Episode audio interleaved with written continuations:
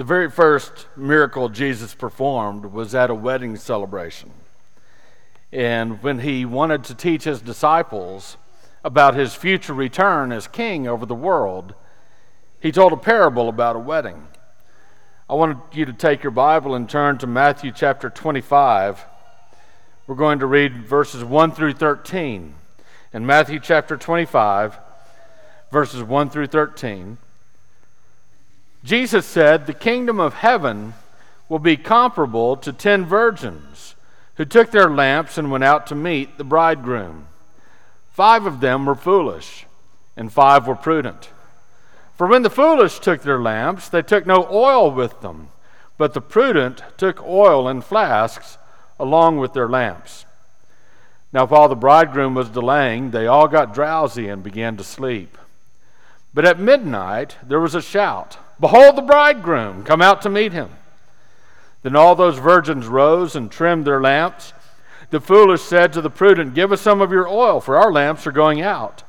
But the prudent answered, No, there will not be enough for us and you too. Go instead to the dealers and buy some for yourselves. And while they were going away to make the purchase, the bridegroom came, and those who were ready went in with him to the wedding feast, and the door was shut. Later, the other virgins also came, saying, Lord, Lord, open up for us. But he answered, Truly I say to you, I do not know you. Jesus concluded by saying, Be on the alert then, for you do not know the day nor the hour. There's a lot I think that we miss in this story because we don't understand what it was like to have a, a Jewish wedding in, in ancient Israel. And in ancient Israel, Jewish weddings consisted of three distinct parts. First, there was the contract, then there was the consummation, and finally, third, there was the celebration. And today we're going to talk about those first two stages because that's what this parable deals with. The contract. Now, that's the very first stage. For us, the contract comes last. And what I mean by that is, you know how, what it's like when you decide to get married. You go down to the uh, county courthouse and you apply for a marriage certificate. And then you have the, uh, the, wedding cel- the wedding ceremony and the celebration afterwards. And only after all of that has take, taken place is the contract, the, the certificate, signed and turned back in. And so nothing is official with the state, at least, until it's turned back in. Well, for them, the contract comes first, and there's a, a, a picture uh, that I want you to see, and it's a legal document. It was called the ketubah. Uh, this is actually an ancient ketubah that was uh, found by archaeologists. And here's what would happen when a father wanted to find a groom for his daughter, or otherwise, when a female of age found a man that she wished to marry, it was her father's responsibility to secure the marriage. And this was done by the father of the bride and the groom signing the ketubah. Now, the, the ketubah, it was a legally binding document. And its primary purpose was to protect his daughter, the father of the bride's daughter. She was in a vulnerable position as a woman. Now, why is that so? Why were women back then in a really vulnerable position? Well, because let's say after the marriage, for any reason, the man wanted to discard his wife, he wanted to divorce his wife, that, that left her with probably no means on her own to make a living. Uh, she might have to become a beggar in order to survive, or she might have to become a prostitute in order to survive. The ketubah, this contract, gave her some legal protections. It set up some rights that she had. And the ketubah was never signed by the bride, but it was signed by the father of the bride as well as the groom. And until the bride was married, she was under the control of her own father. In other words, the father of the bride would use his wisdom to look out for the best interests of his daughter. And even with marriages today, uh, the father typically gives away the daughter. You know how it goes. The father walks his daughter down the aisle. Who gives this woman to this man in marriage? The father says, I do, or her mother and I. And so he gives his daughter away. We still carry that kind of idea. In 1 Corinthians chapter 7 verse 38, Uh, it's a very interesting verse. We usually read it this way. In our minds, we think of it this way. Someone who does it, who someone who wants to get married is fine. You know, that's married. If you want to get married, that's fine. But if you don't want to get married, Paul says it's even better. That's not what Paul actually wrote.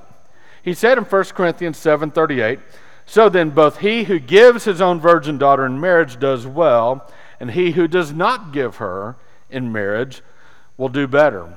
And so you got to understand from their perspective, the father of the bride is there to protect his daughter. And so there's the signing of the ketubah, this contract. And so the father of the groom, father of the bride rather, and the groom, they would negotiate the terms of the ketubah, this legal document. There'd be very clear terms set forth. There'd be very clear conditions set forth. There were three things that had to be addressed. Number one, the dowry. The dowry was the money that the groom had to pay the father of the bride. The father of the bride is losing a member of his family. He's losing the possession of, of an important member of his family, and so he should be compensated for his loss. So they have to, go, to negotiate how much the dowry would be. Secondly, there's a thing called the bride price. It's not the dowry, it's a different thing. The bride price is the terms for a cash penalty in case a divorce without cause occurs. And so it would also be paid by the groom, not only if he divorced his bride, but if he were to take on a second wife. If he were to be polygamous, uh, he would have to pay his first wife, his, his rightful bride, this bride price. And uh, by the time of the first century, when Jesus was uh, on the earth. This, this was, polygamy was pretty rare. Uh, but nevertheless, a bride price had to be set, and it was usually 50 shekels of silver. And so if the woman found herself divorced for no cause her, of her own, she knew that she would have coming to her a little bit of insurance 50 shekels of silver. The third thing that they would negotiate was the bride's estate inventory. This was an accounting of assets that the bride had cash, land, livestock, businesses, whatever the bride had. These things would come into the ownership of her groom, of her new husband. And so she would make a contribution to the new family. So, all of this the dowry, the bride price, the estate inventory all of it had to be accounted for, and it was a pretty large undertaking. This was just the signing of the document. This was just the legal things that had to be taken care of before they could ever sign the document. But once the father of the bride and the groom agreed to all of the terms, they signed the document. Once they signed the document, that couple was married at that moment. Without the ceremony, without the consummation, without anything else taking place, they were legally and officially married. This sealed the marriage. And the father of the bride and the groom, they could sign the ketubah, this document, without any consent of the bride whatsoever. And so the ketubah was always signed in triplicate. One copy was given to the father of the bride, one copy was given to the groom and his family. The third copy was sealed closed and it was filed with the court. The court back then was the synagogue. And if either side wanted to get a divorce, only a judge could go into the synagogue and find the correct document and break the seal in order to read it and make the parties agree to the terms that they had agreed to. And so at this point, once the document is signed, this couple is 100% legally married. After the document was signed, then they would start to get to know each other, the bride and the groom. That's when they would start, in our vernacular, they would start dating.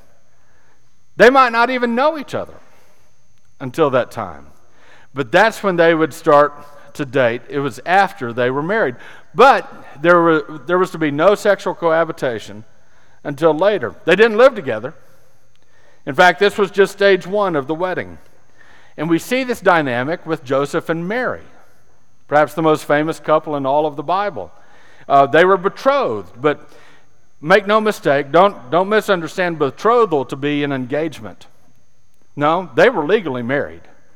Uh, they just had not cohabited together. They were not with one another, but they were legally married. And so it was an engagement. I mean, I knew of a, a young lady uh, who she broke off her, her wedding about a day or two before the wedding was to take place. And boy, there was a lot of drama at that situation. People and relatives, everybody had come in from out of town. Everyone had bought gifts. Everything was paid for. Everything was set up. And she backed out. And it was very traumatic. And uh, she talked to me, and I said, Well, at least you did it before the wedding and not after. It's better to do it before. As painful as it is, it's better to do it before than later. And so it was, it was a very traumatic uh, deal, but uh, there was a worse alternative. Joseph and Mary were not simply engaged like you and I think of it, they were literally and legally married. The ketubah had been signed, but they had not yet advanced to the stage of consummation. And so once the ketubah is signed, the only way to get out of it is through a legal divorce. In fact, that's what Joseph wanted to do with Mary. You remember that. When he found out that she was pregnant, he wanted to divorce her. He wanted to keep it quiet. He wanted to maintain her dignity, but he knew the child wasn't hers uh, or wasn't his, and so he uh, he wanted to go through a legal divorce so as not to humiliate her. He wanted to keep it private, and he, of course, changed his mind once someone paid him a visit. And so that's the that's the ketubah, very important process. And once that's signed, they're married. Stage two is the consummation. Now, you might think you know about the consummation stage, but you probably don't know about a Jewish consummation because it's a very complicated process. In fact, it is a community event. Don't misunderstand what I mean by that, but this is a very, very important stage of the entire process. Now, as I mentioned, once the ketubah is signed, the couple didn't consummate their marriage right away. Why not? Because the groom just signed a document saying he had financial obligations to the father of the bride.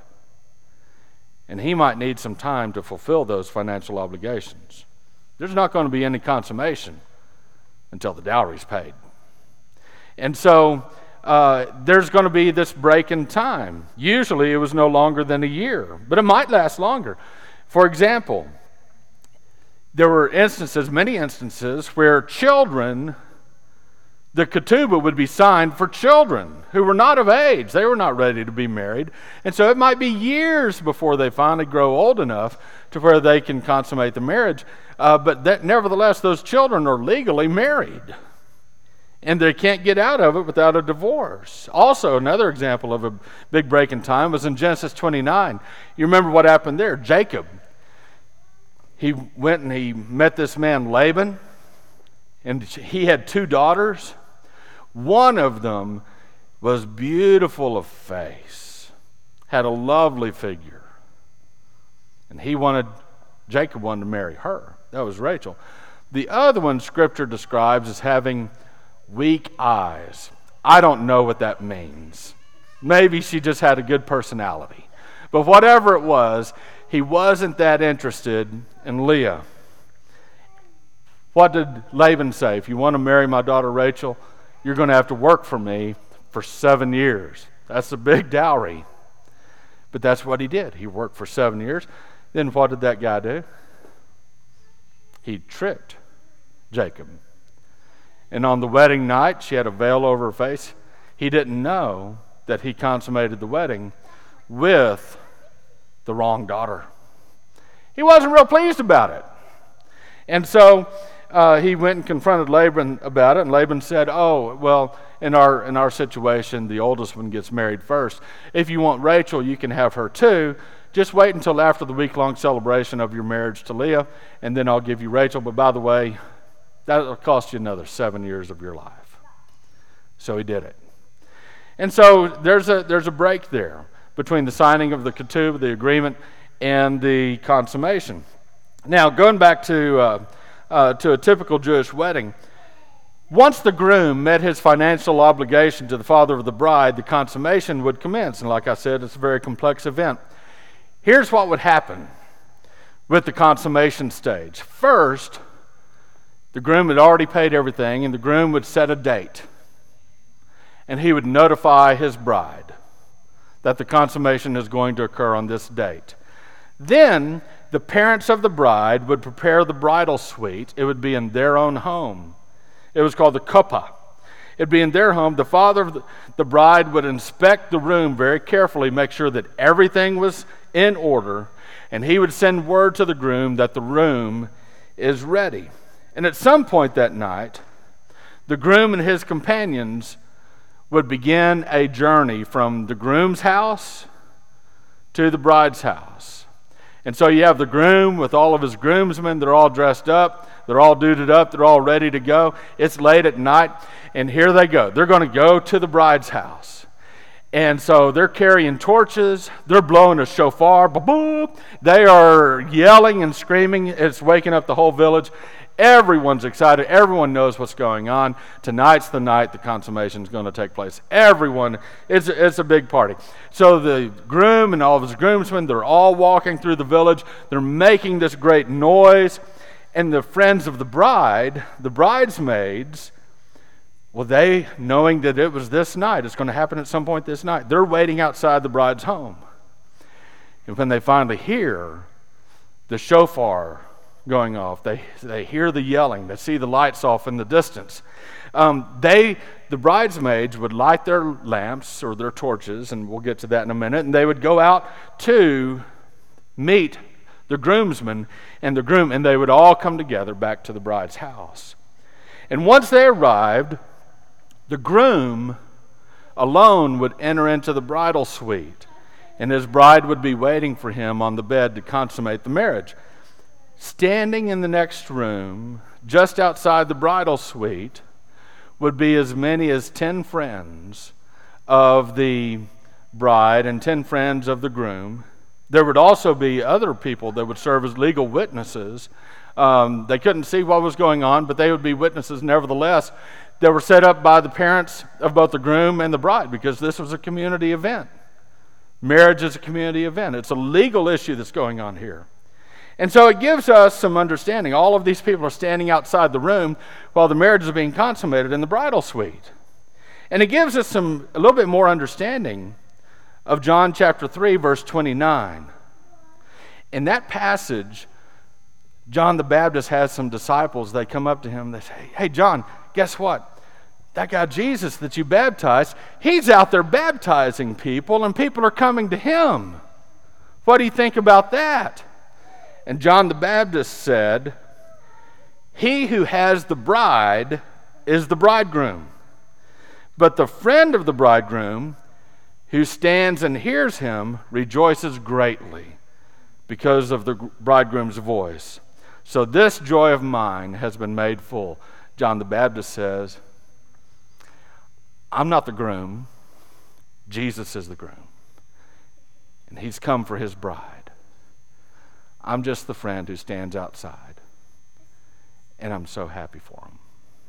I rejoice for him. That's what John the Baptist is talking about. A brilliant statement by him, given to him, obviously, by the Holy Spirit. And so, this understanding of what should happen with the consummation gives us a little bit better perspective of Matthew chapter 25, verses 1 through 13, with the parable of the ten virgins. Now, the ten virgins, as you might imagine, they were, they were the bridesmaids. And so the bride in this parable, everyone knows this except for us, because we don't understand this unless we understand the customs. The bride is waiting in the bridal suite for her groom to arrive. The ten virgins are waiting outside. Each of the virgins needed their own lamp. The lamps were not used to light the way of the, for the groom to come. I mean, he had his own lamps for that. Besides, if it was just to light the way, then not all 10 of them needed it. You know, what do you need? Maybe two or three torches for everyone else to see? No, every single person needed their own lamp. And the lamps were lit to celebrate and announce the marriage. The light is there to make a grand showing. It's there to make a grand arrival because all of the attention in the whole town is on the groom. This is the groom's moment of glory because he is on his way to take his bride. And if you had a lamp, that meant you are an official participant. Trust is being placed in you to help the groom celebrate the taking of his bride. But if you were asked to celebrate the marriage with a lamp, and something happened that caused you to fail in your responsibility, such as not preparing enough oil, then you would bring shame upon yourself. You are a participant in helping to ruin the entire wedding ceremony. And you would be in trouble, legal trouble even. Now, the lamps that we're talking about were, in fact, torches and there was the custom back then to have torches. And so there were these torches, they were tightly wrapped cloths attached to long poles. And how do you, to get an understanding, how do you prepare one of these torches? Well, you take some olive oil and you wet the rags very well ahead of time. And then this, this gets the cloth very flexible. It gets the cloth ready to light. But you don't want to get so much oil on it that you begin to spill it everywhere and waste this very expensive olive oil.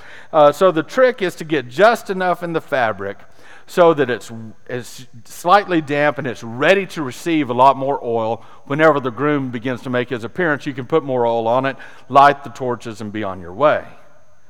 And so you would take it and you would soak the, the rags and you'd squeeze it out and collect all of the oil, and, and you'd have extra oil as, as, well. And so you would then be totally ready. Then, when you hear the shofar, you hear the groomsmen shouting, uh, that indicates that the groom is on the way. You add that extra oil and you light up the torch. And so in the parable, before the groom starts to make his arrival, we're told that not all of the ten virgins were properly prepared for their duties. Verses 2 through 4 again.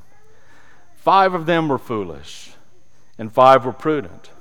For when the foolish took their lamps, they took no oil with them, but the prudent took oil in flasks along with their lamps. This wasn't simply a matter of, oh my goodness, the groom was delayed. We didn't know we needed this much oil. No, they were unprepared totally. The five foolish ones were not prepared at all. They should have planned for contingencies. They knew that he was coming that night, and they didn't know when. And so they needed to have enough oil. The groom's delay made no difference as to whether the virgins were prepared. This was simply a failure to plan at all. They were thoughtless. Remember, Jesus is teaching about his second coming.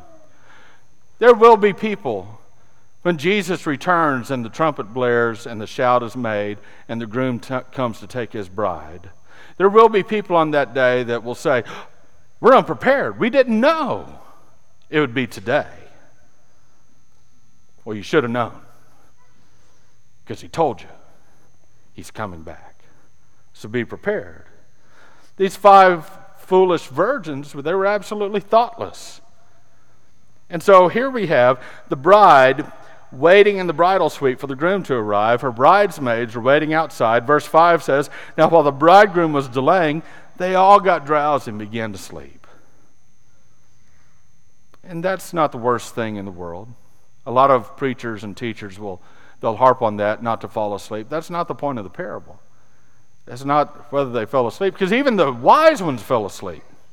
Okay? It's a long time. They got tired. But finally, the groom and the groomsmen begin to make their arrival. They blow the shofar. They begin shouting. This wakes up the ten virgins. Verses 6 and 7. But at midnight there was a shout Behold, the bridegroom, come out to meet him. And then all those virgins, meaning the wise virgins, they rose and trimmed their lamps. So all the virgins jump up, they spring into action. Now it's time to make final preparations to the tor- for the torches to be lit. If there was a covering on top of the torches, it would have to be removed. And then they double check to make sure that the cloth is securely fixed to the stick. And then they put the extra olive oil on and they light the torches. That's what's supposed to happen. But the foolish virgin, virgins did not bring extra oil. They weren't prepared for the delay. Verses 8 and 9. The foolish said to the prudent, Give us some of your oil, for our lamps are going out. But the prudent said, No, there will not be enough for us and you too. Go instead to the dealers and buy some for yourselves. Have you ever wondered why the wise virgins didn't sh- share their oil? I mean, are they just being stingy? Is that what's going on? No, not at all. The unwillingness of the wise virgins to share their oil reflects their concern for their friend's wedding. In other words, they only had enough oil for their own torches. If they diminished that by sharing it among everyone, then all of the torches would be extinguished too soon. The whole procession would be ruined. It would be better to have five bridesmaids in the procession than none. And so they didn't share their oil. So what happens? The five foolish virgins, they run off to try to buy olive oil in the middle of the night. Good luck with that. Verse 10 says, And while they were going away to make the purchase, the bridegroom came. So, what's not said is that he joins the bride in the bridal suite. In an outside room, there's a celebration of the best man, the groomsmen, the five wise virgins, the witnesses. Everyone is celebrating. And once the marriage is consummated, the entire wedding party make their way from the bride's house, her parents' house, to the groom's house. Because that will begin stage three, which is the celebration. In fact, it's a week long celebration. Verse 10 says, Those who were ready went in with him to the wedding feast, and the door was shut. All of those who were ready, his friends, the witnesses, the parents of the bride, they all go together to the groom's house and they begin the celebration, and the door was shut. Now, an ancient Jewish wedding celebration was incredible. If you want to get just a glimpse of what it would be like, get on YouTube today and just look for a video for a Jewish wedding celebration. It is an absolute blast. People are having fun. And back then, it's much like today. I mean, the receptions that we have last a few hours. Uh, it's, it's nothing. We should be ashamed of ourselves. The, the receptions they have, it's a week long party. People come and go. There's dancing, there's celebration, there's reading of Scripture, there's praying, there's, there's joy, there's, there's people uh, throwing one another up on tables, up and down. It's just a, it's an amazing event. Missing, though, from this celebration in the parable are the five foolish virgins. These girls are running all over town, desperately waking people, waking merchants up, asking to buy more olive oil. We don't know if the five foolish virgins ever got their olive oil. It doesn't matter. They missed the entire procession to the groom's house. Verses 11 and 12. Later, the other virgins, the foolish ones, also came, saying, Lord, Lord, open up for us. But he answered, Truly I say to you, I do not know you. Why didn't the groom let the five foolish virgins in? Well, it wasn't that the, the bar securing the door was too heavy to lift. No, people would be coming and going all week. And it's not because we should take that literally that the groom didn't know who they were. He knew who they were. The five foolish virgins, they still consider themselves part of the wedding party. The groom doesn't. They're no longer a part.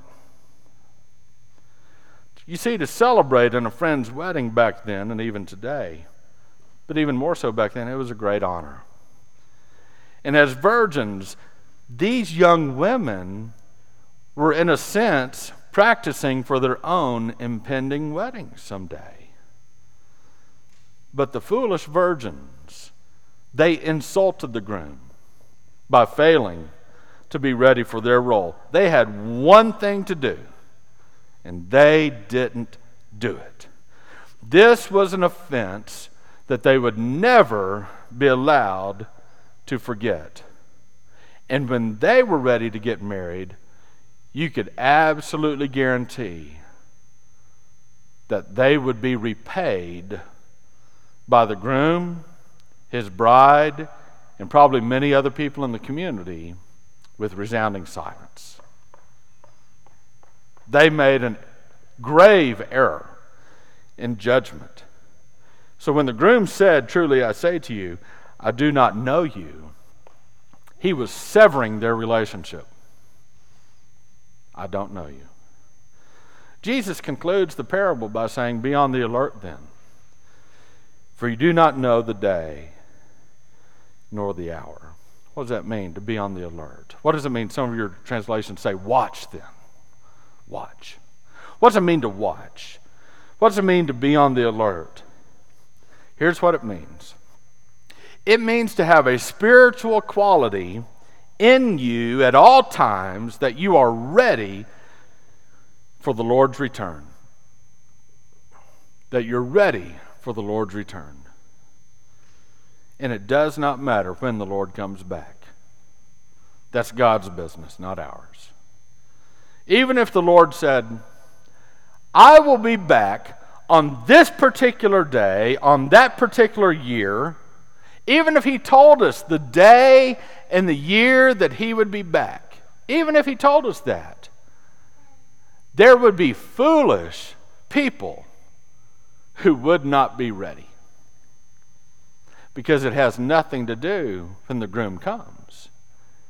It has to do with whether we're wise or whether we're foolish. Foolish people would not be any more ready than the foolish virgins who prepared, failed to prepare when they would know, and they knew the night the groom was coming. So, how do you prepare for Christ's coming? Here's how you do it. As Christians, how do you do it? Obviously, the first step in being prepared for Christ's coming is to be saved and to know the Lord Jesus Christ as your personal Lord and Savior, to submit to Him as Lord, and to follow Him as His disciple.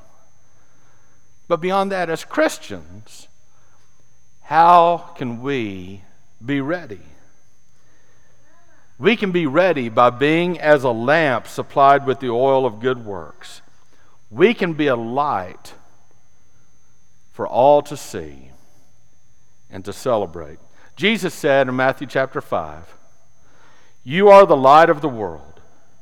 A city set on a hill cannot be hidden, nor does anyone light a lamp and put it under a basket, but on the lampstand. And it gives light to all who are in the house. Let your light shine before men in such a way that they see your good works and glorify your Father who is in heaven. Let your light shine. How? Through your good works. Jesus said in Matthew 13, verse 43, Then the righteous will shine forth as the sun in the kingdom of their Father. He who has ears, let him hear.